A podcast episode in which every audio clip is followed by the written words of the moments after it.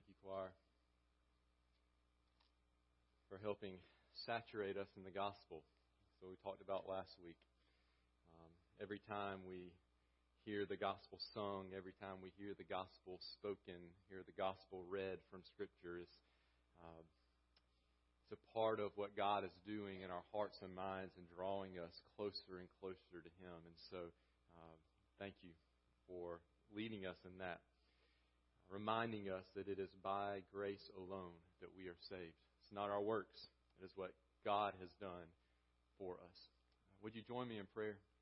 Heavenly Father, as we come to this time in our service where we um, open up your word and we seek to know and understand and apply to our lives the truths that, that your word contains, Father. Everything we read in your word is, is truth, Father, and, and we want it to make a difference in our lives.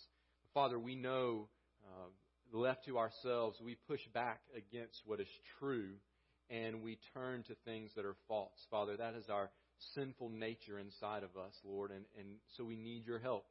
Uh, Father, we've already said in the service that we are a needy people. Father, we are in need of your help. Well, Father, it's an, it's an act of your grace that even in this moment, that as we open up your word, that we would understand and know and be able to apply your word to our lives, Father. That's you. You are the one doing that. And so we ask, Father, that by the power of your Holy Spirit, Father, that you would work your truth into our hearts and then work it out of us in our actions as we seek to live our lives according to your good, holy word. In Jesus' name we pray. Amen. You can be turning in your Bible to the book of First Thessalonians. First Thessalonians is where we'll be this morning. Have you ever have you ever converted anything? Anybody ever converted anything? Had, done some kind of conversion in your life?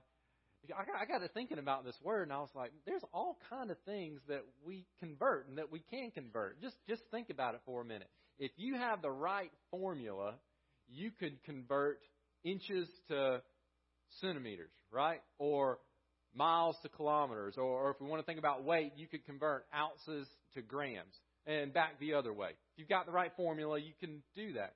If you have the right software for a computer, I'm not a computer person, but so I think software is the right word. Uh, program, I'm not sure. But if you have the right software or program, you can convert one kind of file on a computer to another kind of file. For instance, if you know anything about some music, and I don't really know much about music on computers, but you can convert something that's called an MP3 file to an MP4 file. It's a different kind of file of music.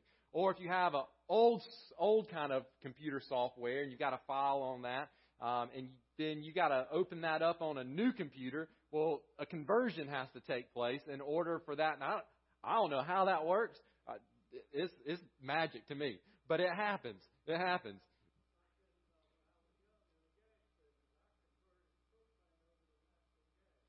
There you go. Yeah, that's right.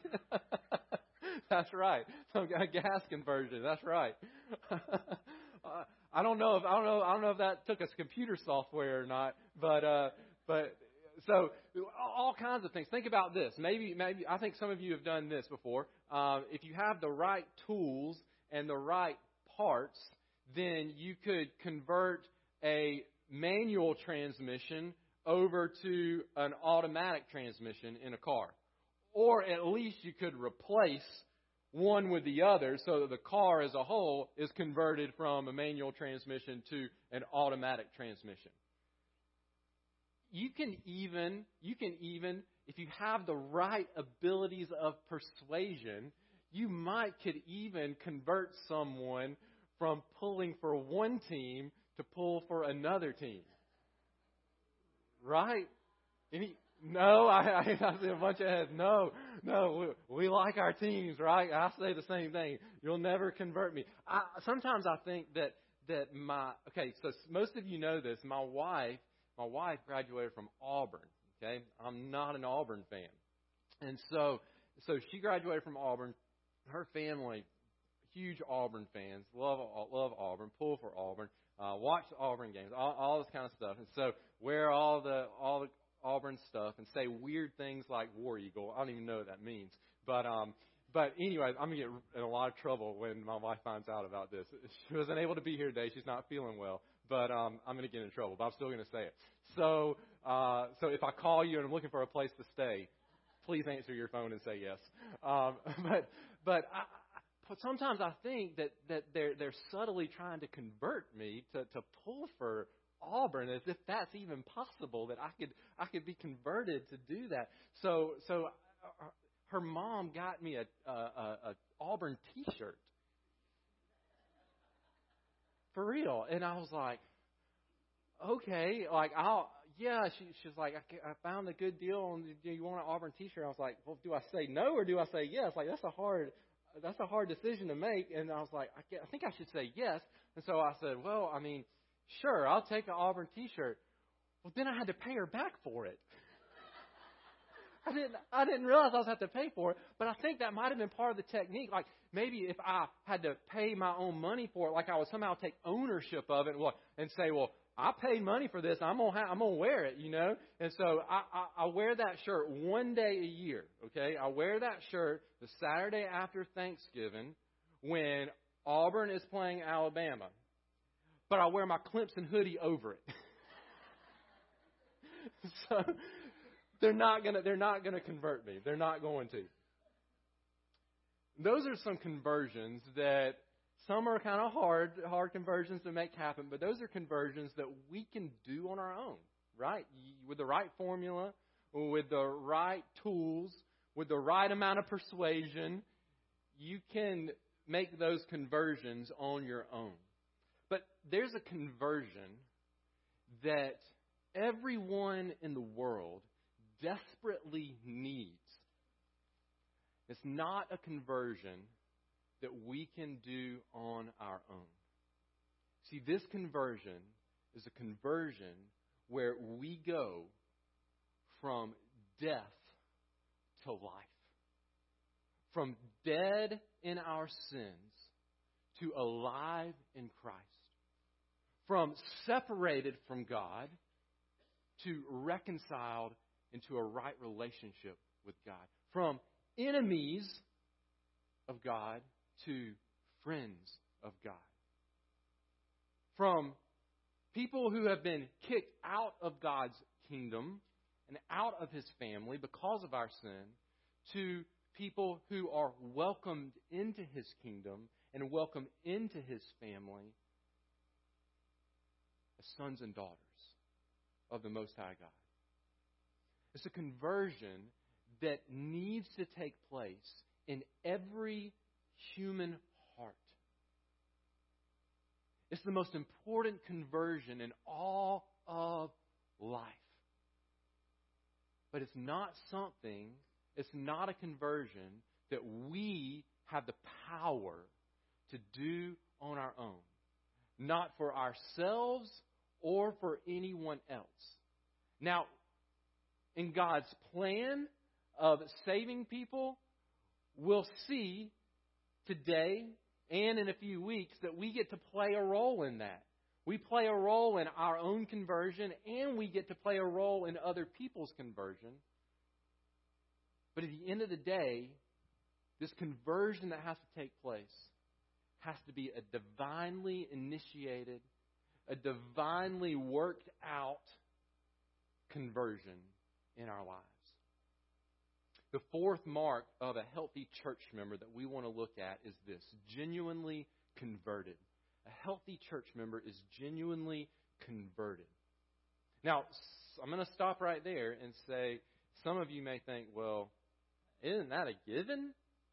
That if we're members of church of a church that we would be genuinely converted?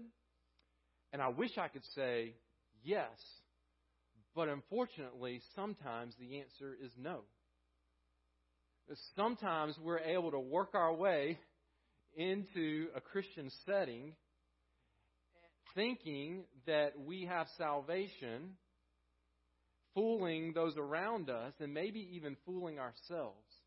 And it's always important to take time to stop and think about our own lives. Scripture calls us to do this. And say, Am I genuinely converted? Have I been saved?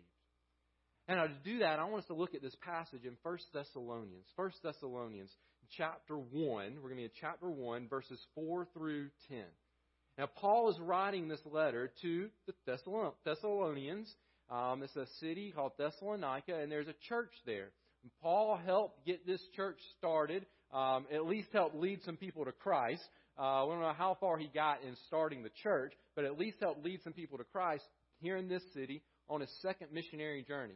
Now, if you remember a few weeks ago, we talked about being an expositional listener. We kind of gave the Thessalonian, at least the Thessalonian Jews, kind of a bad rap because we were comparing, as Scripture does, the Thessalonian Jews to the Berean Jews. And you remember the Berean Jews were more noble because they examined the Scriptures to make sure that what Paul was saying was true. This is the same time setting as, as we looked at just a few weeks ago. But there were many in Thessalonica who believed, who were converted, who believed in Christ, were saved from their sin, and now Paul is writing a letter back to them, encouraging them and giving them some instructions on how to live as someone who has been converted from being an enemy of God to being a friend of God. Someone who's been converted from dead in their sins to alive in Christ. And as we read this and study it, we want to see that a healthy church member has been genuinely converted by the transforming power of the gospel. And the Thessalonians are a great example of this. If you will, follow along as I read. I'm going to start in verse 4, chapter 1, verse 4. For we know, that's Paul writing, for we know, brothers, loved by God, that He has chosen you, because our gospel came to you not only in word, but also in power and in the Holy Spirit, and with full conviction. You know what kind of men we proved to be among you for your sake. And you became imitators of us and of the Lord. For you received the word in much affliction with the joy of the Holy Spirit so that you became an example to all the believers in Macedonia and in Achaia. For not only has the word of the Lord sounded forth from you in Macedonia and Achaia, but your faith in God has gone forth everywhere, so that we need not say anything. For they themselves report concerning us the kind of reception we had among you, and how you turned to God from idols to serve the living and true God, and to wait for his Son from heaven, whom he raised from the dead Jesus who delivers us from the wrath to come. And we want to answer three questions in this passage. The first question that we want to answer is this Who does the converting? The, the Thessalonians ha, that Paul is writing to have been converted. He is affirming that in their lives. He's encouraging them, he's reminding them of how it happened. Who does this work? And that's exactly what Paul starts off with in verse 4. So, genuine conversion, number one today, genuine conversion is God's work in you. It is God's work in you. Let me say that one more time. Genuine conversion is God's work in you. We cannot remind ourselves of that enough. Conversion, becoming a Christian, being saved, is something that God does in us. He's the one who has the power to save. He is the one who has chosen to love us and to save us. We see this in several ways here at the beginning of this passage in verses 4 through 5. Notice the emphasis that Paul places on the role of God in the Thessalonians' conversion. He says, For we know, brothers, loved by God, that He has chosen you he starts with God the Father's divine initiative in their salvation. He says, We know that God has loved you. Do you realize that if God has not loved us, then there's no way that we could ever be saved from our sin? No way. And it's His choosing to love us. We don't go to God and talk Him in to loving us. He's chosen to love us just because He wants to. Because He knows that it will bring Him great glory to conquer Satan and to rescue people from their sin and do something that only He can do so that then we stand back, all of the world, and says, Wow, what a great God. He's chosen to love us. He says, We know that He loves you, that you are loved by God. We know that He has chosen you. And, and then we get this word gospel because our gospel came to you. Not only in word. Just think about the word gospel for a minute. We spent all last uh, Sunday thinking about this gospel and talking about this gospel. This gospel is the good news that Jesus has come to pay the price for our sin and to conquer our enemy for us on our behalf. That is the good news of the gospel. So when he, when he uses the word gospel, our minds ought to immediately go to Jesus. God the Father has loved and chosen you, he says. And then we preach the good news of Jesus to you. This good news that Christ has come.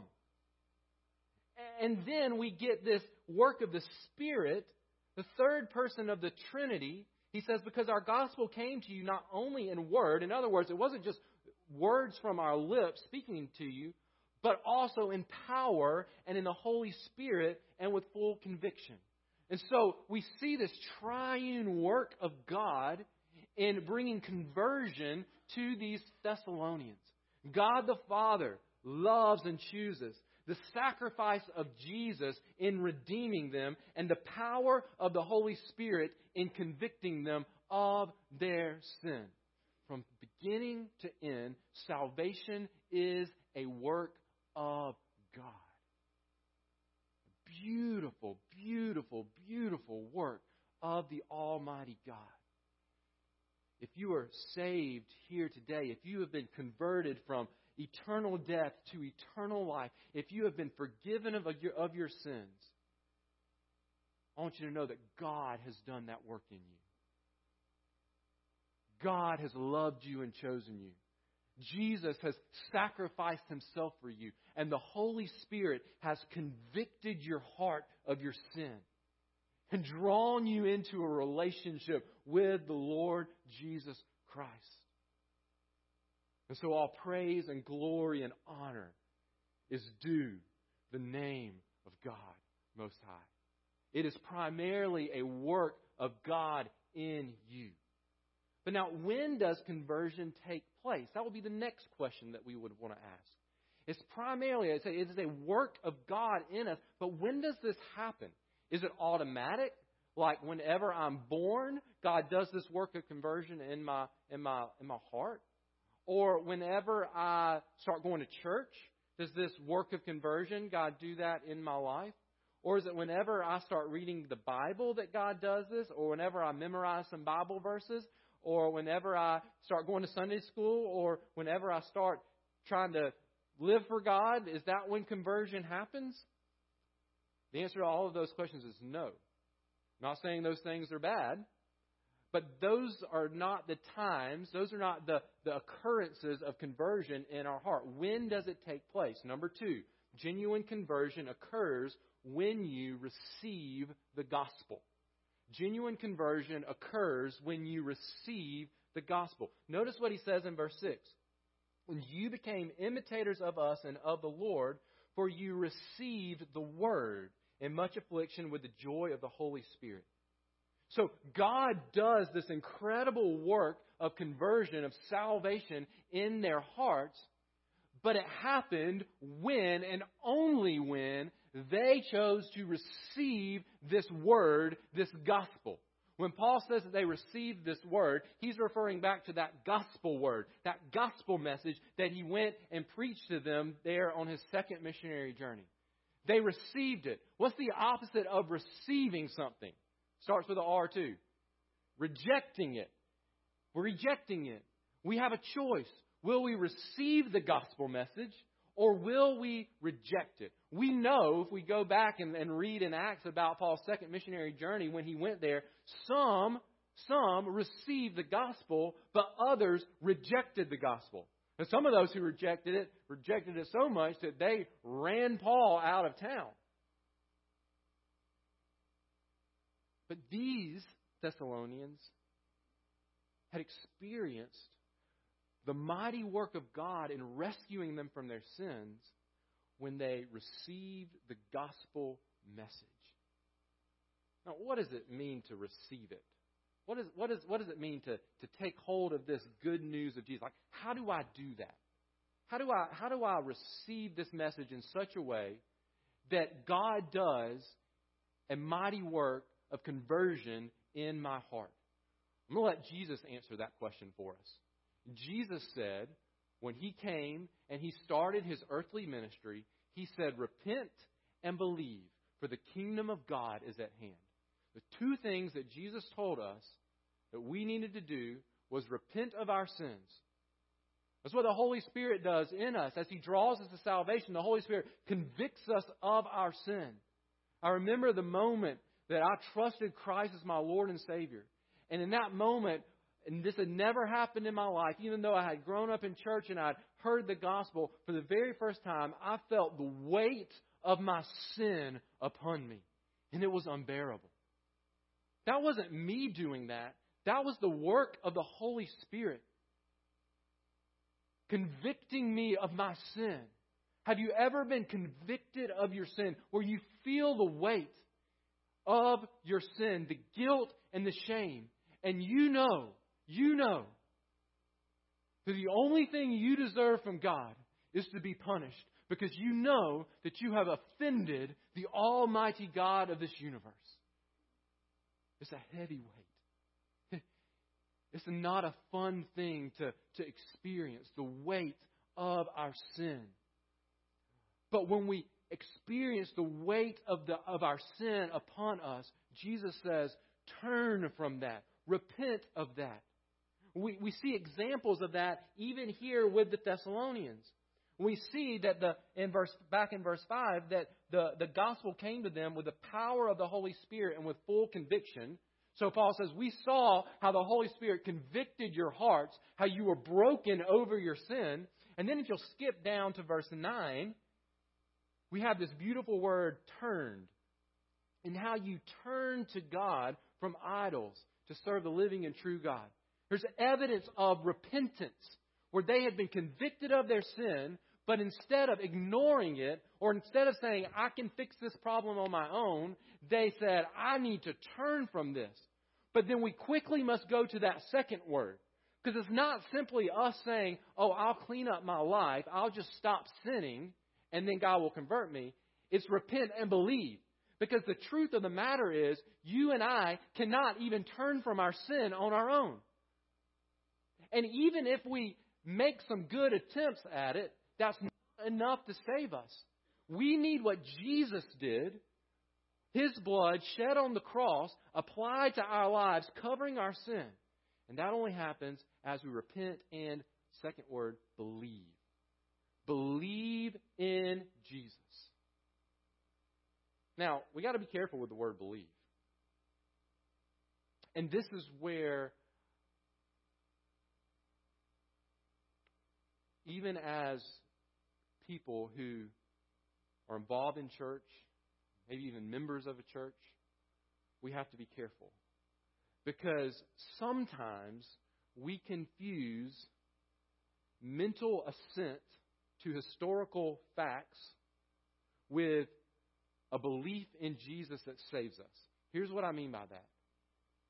You can believe that Jesus was a real person who came from God and lived a couple thousand years ago and died on a cross, the hands of the Jews and the Romans, and even that he rose up from the dead. You can believe that all of those things actually happened in history, and you can be on your way to hell. You know how I, I can say that with full confidence? The Bible tells us that even Satan and his demons believe. And they shudder. But, but they haven't been converted. So there is a type of belief that doesn't result in salvation. It's a belief that, well, these things actually happened. But the kind of belief that saves us is a faith belief. It's a trust belief. It's where I don't only say and I and believe that Jesus actually came and died, but I say I am trusting in Jesus and what He did on the cross to rescue me from my sin. I am submitting my life to His Lordship. I am saying that Jesus is the sovereign King of the universe. He is King of kings and Lord of lords. And there's nothing that I could ever do to earn salvation. He has done it all. And so I am completely casting myself upon Him. I am fully relying upon Him and what He did on the cross to save me from my sin. That's the kind of belief that brings salvation. Now, sometimes we believe, and we just believe so that we can get out of a situation in our lives. We say, God, if you, God, I'm gonna believe in you if you if you get rid of this cancer in my life. God, I believe in you, and if if you get me out of this marital difficulty, or, or maybe maybe we'll, we'll we'll after the fact. Well, God, because you did that, I'm gonna believe.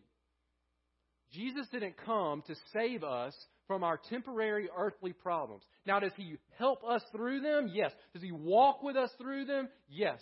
Jesus came to deliver us, as the last verse in this passage says, from the wrath of God. So if you're believing in Jesus just so you can get better from your physical sickness, just so that you can have a better life now, just so that you can maybe get that job that you want, you're, you're not believing in Jesus for salvation. You're believing in Him just for your own personal, temporary, earthly comfort. And that's not why Jesus came. He didn't come to save us from earthly difficulty. He came to save us from the eternal wrath of God. Say, how can you say that? Because he says here in the end of verse 10 that Jesus delivers us from the wrath to come. That's why he came. And we see it exemplified in the Thessalonians' lives because what happened when they believed? much affliction came into their lives. Look at what he says there in verse 6. You became imitators of us and of the Lord, for you received the word in much affliction. Their lives got harder. Their lives got more difficult when they believed in Jesus. And so often, especially in our country, we think that following Jesus means that my life gets easier. And that's not the case. It's genuine belief in the Thessalonians because they believed in Jesus so that they would be rescued from the wrath of God, not so that they would have an easy life now. Have you repented of your sins and have you believed in Jesus? But have you believed in Him the right reason? Have you believed in Him just to get you out of some difficult situation? in this present earthly life? Or have you cried out to Him knowing that the wrath of God was coming your way? And that Jesus was the only one who could absorb that wrath, the full wrath of God on your behalf. And that He has done that through His death on the cross. And that none of that wrath would come your way because of what Jesus did. Is that why you have believed? If you have, the Scripture would say that you have been genuinely converted. Genuine, genuine conversion does not occur just because you pray a prayer. Genuine conversion doesn't happen just because you walk down an aisle in a church. Genuine conversion doesn't just happen because you you fill out a membership card and join a church. Membership doesn't happen just because you get baptized. Genuine conversion happens when you trust by faith in the Lord Jesus Christ. As I think about this, I think about all the ways that we get confused with what genuine conversion actually is. It's sometimes, sometimes it's even, even we, we think that it's breaking bad habits in our lives, right? We think, well, well, I, I, I, I'm going to stop doing this thing, and then that means that that I'm saved. Do you know that you can you can make behavioral changes in your life all by yourself without any help from God? You can. On a silly note, I learned to stop biting my fingernails when I was a kid, all by myself. It didn't take God to do that. We can break bad habits. Someone who says, Well, I used to have this habit and now I don't, that means I'm saved. Where's Jesus in that?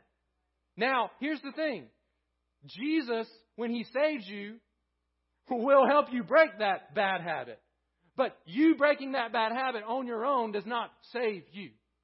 I was reading, was reading this week um, about um, uh, a lady that you've probably heard of. If you haven't heard of her, you've probably heard of her husband. Her name is Gisele Bündchen. I think I'm saying that right. Um, and her husband is uh, Tom Brady. Uh, she is a famous supermodel. She was, for about 15 years, the highest paid model in the world, I think. Um, and uh, her husband is um, one of the best uh, quarterbacks the NFL has ever seen. Um, and uh, this is what she said. She was she just had a book come out about her life, and she talked about some, some unhealthy lifestyle practices that she had, and and how she doesn't have those uh, lifestyle practices anymore. I just want to read what she said. She said, "I just prayed." Now, I don't know who she's praying to, but she said, I just prayed when I kind of stepped back and had the opportunity to start meditating and start practicing yoga, which is comes out of false religions, by the way. Um, so she, we know it's not any kind of Christianity. She said, I started realizing, wait a minute, look what I'm doing, she said. And then I changed my life. I stopped drinking, I stopped smoking, and I went three months without e- eating any type of sugar. I just stopped.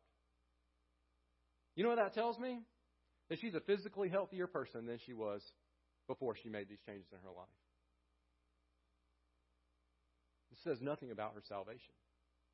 It says nothing about her heart.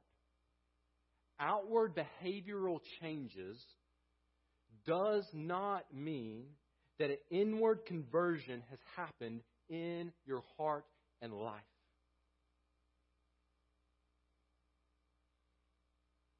However, genuine conversion that starts in your heart always leads to outward changes in how you live your life. I said three questions. Third question is this What happens as a result of conversion? How does it happen? God does it. When does it happen? When I receive the gospel of Jesus. And what happens as a result, genuine conversion is an inner transformation that is outwardly visible. It's number three, third point today. Genuine conversion is an inward transformation that then is outwardly visible. You see, all Gisele had is an outward, visible change of lifestyle. But it was absent of any heart change. We see this here in verses 7 through 10 really all through this passage, we see evidence that a transformation has taken place in the Thessalonians' lives. He says, For not only, in verse 8, has the word of the Lord sounded forth from you in Macedonia and Achaia, but your faith in God has gone forth everywhere, so that we need not say anything. For they themselves report concerning us the kind of reception we had among you, and how you turned to God from idols to serve the living and true God and to wait for his Son from heaven, whom he raised from the dead, Jesus, who delivers us from the wrath to come. Let me, let me quickly give you three things that we see changed in their lives. Number one, we see that their heart has changed because their worship has changed. They have a new love. It says that they turn from idols to God.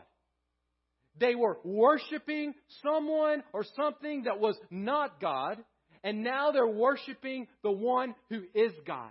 That's a heart change. A new love has captured their heart. What you love is what you worship. And they loved their idols, and so they worshiped their idols.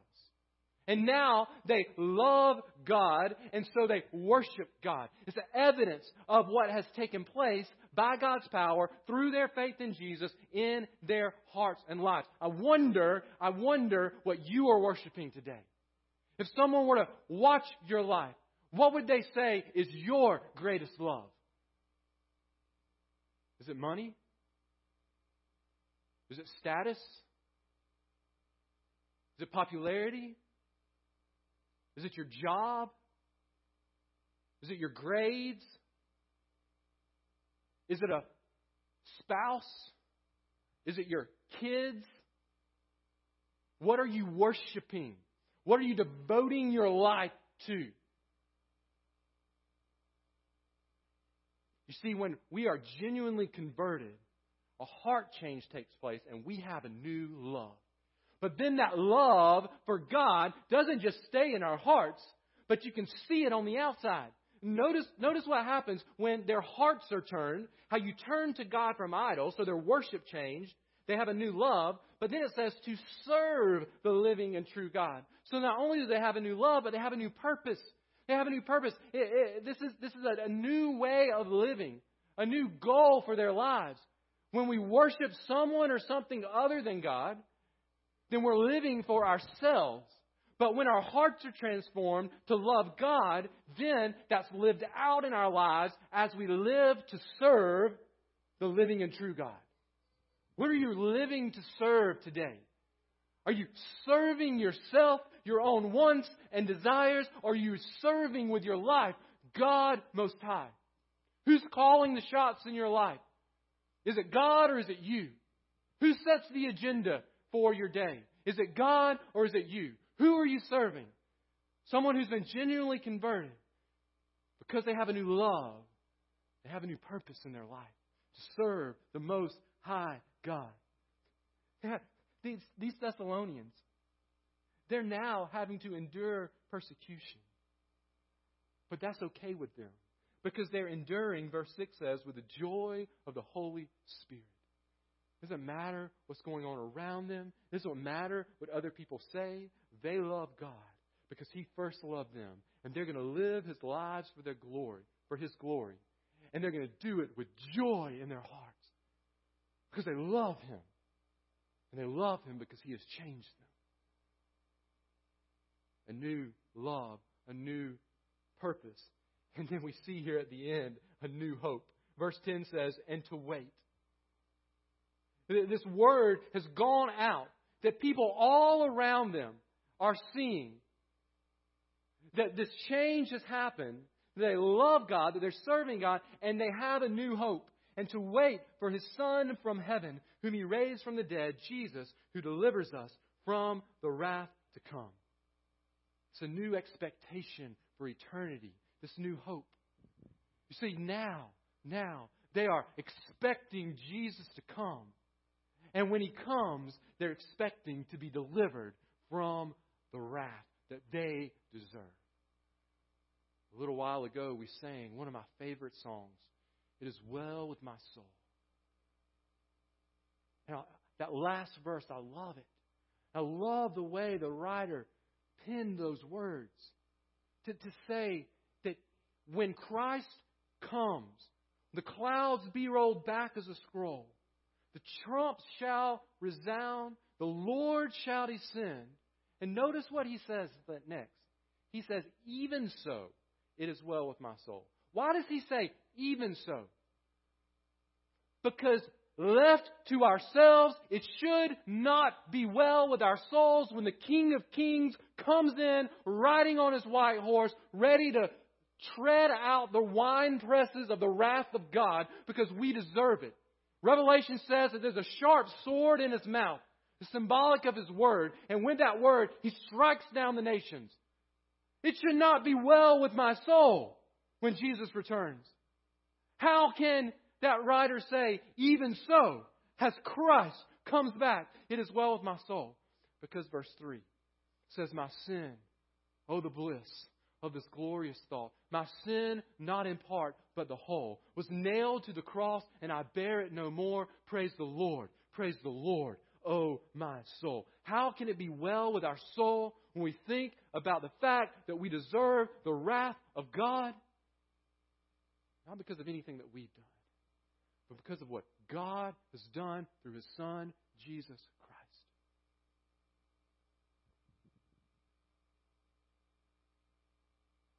It's so sad. As I read the rest of this article about Gisele Bündchen, after she talked about those changes that she made in her life, this is what she said. I said, I have to make these changes in my life because no one is going to come and save me from this. I'm the person who helped create this condition. True, that's true.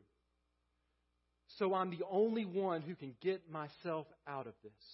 That's wrong. Someone has come. Someone has come. And his name is Jesus. And he didn't come first as a mighty warrior on a war horse to strike down the nations. He came first as a humble servant and laid down his life so that we could be changed. Not just outwardly, but an inward transformation where God, God captures our soul and he, he redeems us and He restores us back into a right relationship with Him that then works itself out in the way that we live our lives. I want to tell her, someone has come. His name is Jesus. Have you trusted in Him? Are you trusting in Him today? It's the only way to be genuinely converted.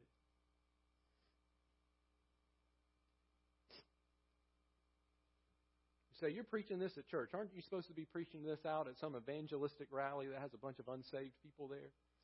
This would be a great place to preach it. It would. But here's, here's one thing that burdens my heart as a pastor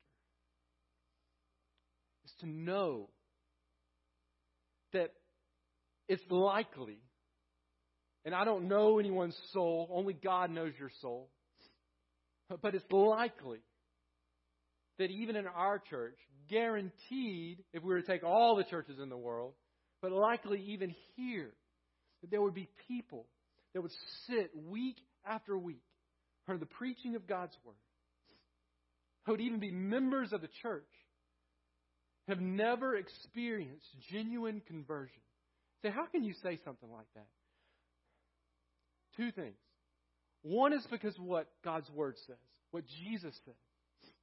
One of the, one of the passages that haunts my soul is when Jesus said, There will be many on that day. That means the day of his return. Many on that day would say, Lord, Lord, did we not? And then they're going to list all these things that they did out of service for God. And he's going to say, Depart from me, for I never knew you. Why? Because it's not the things that we think we're doing for God that saves us. It's the work of God that He does when we trust in Him. There'll be many people on that day who have sat in church week after week, have served God, and yet never entrusted their souls to the saving power of God, trusting in Jesus allowing the Holy Spirit to transform their heart and life. That's the first reason I say that, because of what God's Word says. The second reason is just from experience. Because I know people that have gone for years and years pretending to be a follower of Jesus. And for whatever reason, because of pride in their heart, not willing to admit that for years they've been faking it. And they've lived not a follower of Christ, only to one day finally be confronted with their sin by the miraculous power of God, admitted that they needed to trust in Jesus. One of those people that that I know was my grandfather. But he was 79 years old. He was in bad health. I remember I was I was uh, 12, 10, 11, 12 years old. I can't remember. And I remember my dad gathering us up one Saturday morning saying, We're going to visit your grandparents. And they lived a couple of hours away. And we didn't know why. And so we went and And he told us to go play outside in the yard for a while, and so we did. What I didn't know then, but I learned a short while later, was that my dad was sitting in the living room sharing the gospel with a 70 year old, 79 year old father. And he said, Dad, I just got to ask you, your, your health is failing. He said, I just got to know. He said, he said, when you die, do you know where you're going? And my grandfather, 79 years old, looked at him and he said, I was sprinkled in the Presbyterian church. I was baptized in the Baptist church. And I've been going my whole life. And he said, I don't know. I don't know where I'm going. My dad said, You can know today. You can know Jesus came to die for you, and you can trust in Him today. And, and in a moment of God's grace, a 79 year old man who could have been so prideful and not willing to admit that he had never truly trusted in Christ, he said, I need to trust in Jesus today. And at 79 years old, my grandfather, who had been going to church for years and years and years and years, and members of churches for years and years, on that day, he was converted. And it wasn't long after that that he passed from this life to the next. And it wasn't any of those years of church going and church membership that saved him from the wrath of God. It was that moment at 79 when he turned from his sin and trusted in Jesus Christ to save him. It was then that he was converted. What about you? Don't wait till you're 79, or if you're already past that, don't wait till you're any older than you already are. Don't wait. Don't wait. Trust in Jesus and be saved. Heavenly Father, in this moment, would you work in people's hearts and lives? Father, I believe that even even as we've come into this place and been singing the gospel and praying the gospel, and Father, as the gospel has been read from your word and preached, Father, that the Holy Spirit is working in people's hearts and lives, doing one of two things either assuring us of the salvation that we have. And we've been thinking back to that time in our life when we were converted, where we trusted in Jesus. And we've been reminded that it was a work that you have done and has led us to say, Thank you, God, for saving me. Or, Father, what your Spirit has been speaking into someone's heart is that they're not saved. Whatever they've been counting on to rescue them from their sin, they haven't been counting on the blood of Jesus. So, Father, in this moment, I just pray that they would repent right now, that they would repent of their sins before you and they would say, God, I need your work of salvation. Father, there's someone who is dead in their sins today, who has not experienced genuine conversion. Father, I pray that you would do that mighty work right now in their heart. In Jesus' name we pray. Amen.